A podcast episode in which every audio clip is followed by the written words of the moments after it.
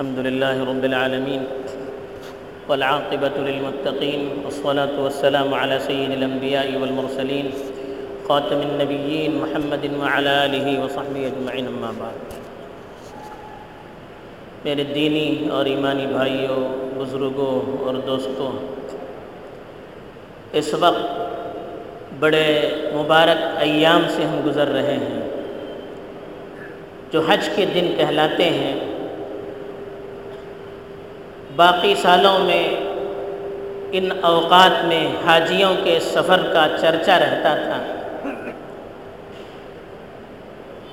ہندوستان ہی نہیں بلکہ دنیا کے کونے کونے سے چپے چپے سے مسلمان بیت اللہ کی طرف رخ کیا کرتے تھے۔ ایک عجیب قسم کی رونق اور برکت معاشرے پر چھائی رہتی تھی۔ لیکن افسوس ہے کہ حالات نے جس طرح سے کروٹ لی ہے اور بیماری کے عنوان سے جس طرح سے دجالی پالیسی دنیا پر عام کی جا رہی ہے، اس کی لپیٹ میں حج جیسا مبارک اور اسلام کا بنیادی فریضہ بھی بری طرح سے آ کر متاثر ہو چکا ہے۔ تو آج دنیا بھر کے مسلمان بیت اللہ کی طرف رخ کرنے کے لیے ترس رہے ہیں۔ جن کے اندر مقدس گھر کی محبت اللہ کے رسول صلی اللہ علیہ وسلم کے وطن کی محبت تڑپتی ہے، ان کا دل تڑپتا رہتا ہے، ان کی روحیں بے چین رہتی ہے کہ کسی طرح سے وہاں تک پہنچایا جا سکے۔ لیکن حالات چونکہ اس کا موقع نہیں دے رہے ہیں اس کی وجہ سے ہمیں اس مبارک فریضے سے وقتی طور پر محروم ہونا پڑ رہا ہے۔ لیکن اس کا یہ مطلب نہیں ہے کہ ہم مستقل طور پر اس فریضے سے غافل ہو جائیں۔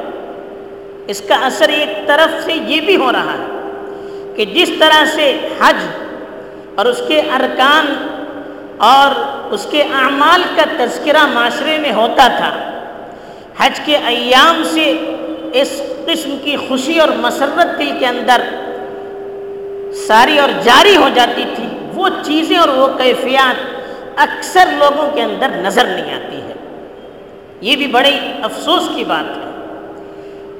حج کچھ لوگ ہی کرتے ہیں، لیکن بیشتر لوگ یا تو ان کے اندر حج کرنے کی صلاحیت ہوتی نہیں ہے استطاعت ہوتی نہیں ہے یا موقع نہیں رہتا ہے۔ ان کے لیے بھی یہ ایام بڑے مبارک ہیں۔ صرف حاجیوں کے لیے نہیں، بلکہ سارے مسلمانوں کے لیے یہ ایام مبارک ہیں۔ ان ایام کے بڑے فضائل قرآن اور حدیث کے اندر بیان کیے جا چکے ہیں۔ اس کا بار بار تذکرہ یہاں سے کیا جا چکا ہے۔ ان دس دنوں کے اندر ایک دن بڑا مبارک ہے۔ وہ دن عرفے کا دن کہلاتا ہے۔ ذی الحجہ کی نمی تاریخ۔ حج عید سے پہلے کا دن، جس دن عرفات میں حاجی جمع ہوتے ہیں، وہ عرفات کا دن کہلاتا ہے ذی الحجہ کی نمی تاریخ۔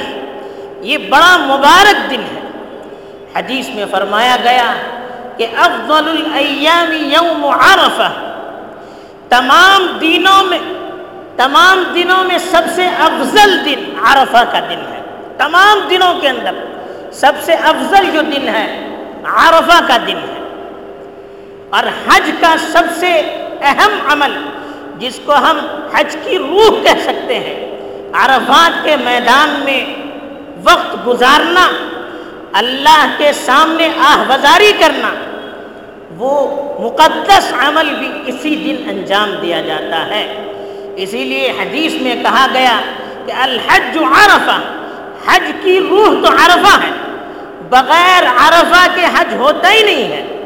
عرفات کے میدان میں جو مقررہ وقت میں حاضری دینی ہے، اگر تھوڑی دیر کے لیے حاجی اس میدان میں اس وقت پہنچ نہیں پاتا، تو اس کا حج ہوتا ہی نہیں ہے۔ باقی کسی عمل پر یہ وعید نہیں ہے۔ عرفہ کے میدان میں مقررہ وقت پر اگر حاجی نہیں پہنچتا ہے، اس کی حج، اس کا حج ہوتا ہی نہیں ہے۔ تو اسی لیے کہا، الحج عرفہ۔ اتنا مبارک دن کہ اللہ تعالیٰ نے شریعت متحرہ کو اس دن میں مکمل فرمایا۔ عرفہ کا دن وہ دن ہے کہ جس کے اندر اللہ تعالیٰ نے اپنی شریعت کو مکمل کیا اور قرآن کی وہ آیت نازل کی، جس میں خوشخبری دی گئی کہ یہ دین آج سے مکمل ہو گیا۔ اور اللہ تعالیٰ نے دین کے طور پر اس دین سے اپنی رضامندی کا اظہار کیا۔ اليوم اکملت لکم دینکم واتممت علیکم نعمتی ورضیت لکم الاسلام دینا۔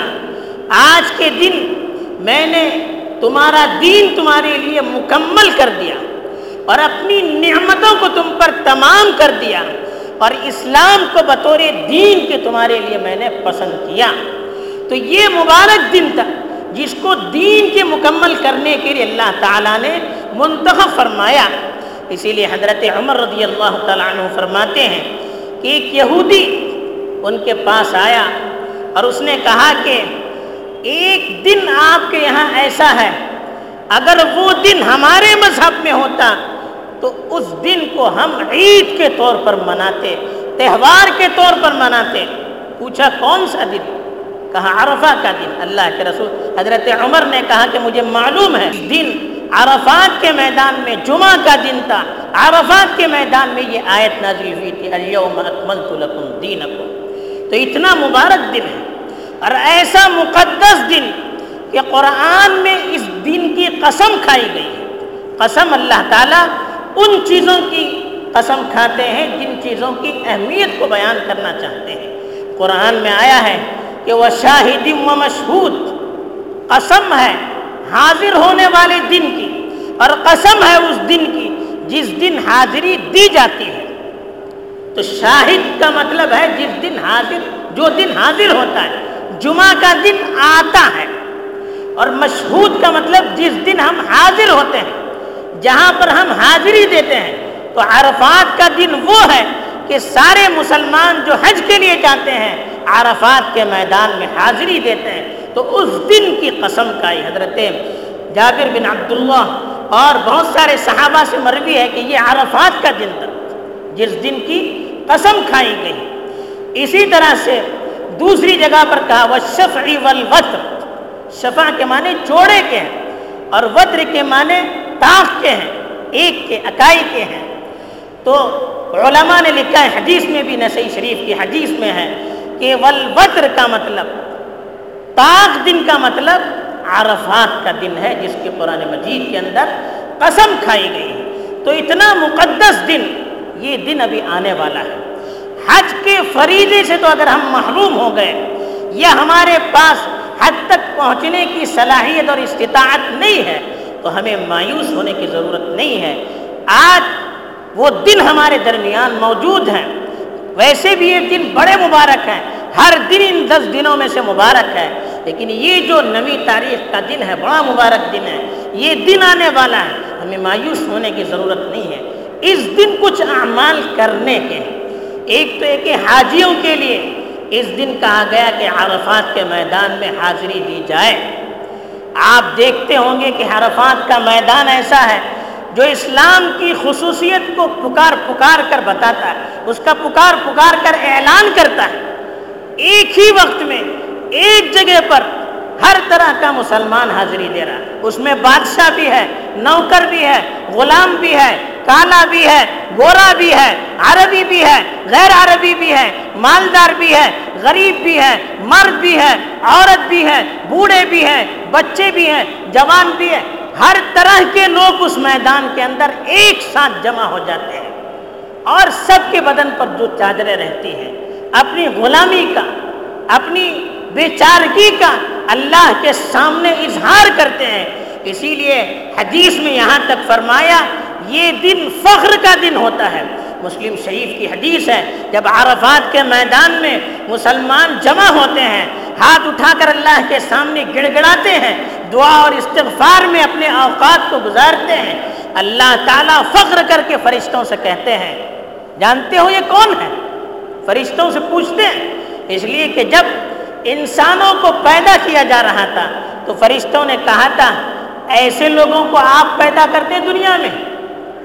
فیہا ویسفک الدماء، جو دنیا میں جائیں گے، فساد مچائیں گے، خون خرابہ کریں گے، ایسے لوگوں کو آپ پیدا کرنا چاہتے ہیں۔ فرشتوں نے اعتراض کیا تھا، تو اللہ تعالیٰ اس کا جواب دیتے ہوئے فخریہ طور پر عرفات کے دن ان سے کہیں گے، دیکھا یہ کون ہے؟ ان کے بارے میں تم نے کہا تھا یہ فساد مچائیں گے، خون خرابہ کریں گے، ان سے بڑھ کر، ان سے مقدس اور کوئی مخلوق روئے زمین پر اس وقت ہو سکتی ہے۔ تو یہ اللہ تعالیٰ اس دن کی وجہ سے فخر کریں گے فرشتوں پر، ان انسانوں کے ذریعے سے۔ تو یہ فخر کا بھی دن ہے اور اس دن شیطان سب سے زیادہ ذلیل ہو جاتا ہے۔ حدیث میں آتا ہے، مسلم شریف کی روایت ہے، اس دن جہنم سے جتنے لوگوں کو اللہ تعالیٰ آزاد کرتے ہیں، اور کسی دن اتنے لوگوں کو جہنم سے آزاد نہیں کرتے شیطان جتنا ذلیل اس دن ہوتا ہے اور کسی دن نہیں ہوتا ہے۔ تو یہ مبارک دن ہے۔ تو اس میں کچھ اعمال کرنے کے ہیں۔ پہلی چیز تو یہ ہے کہ روزہ رکھنا ہے۔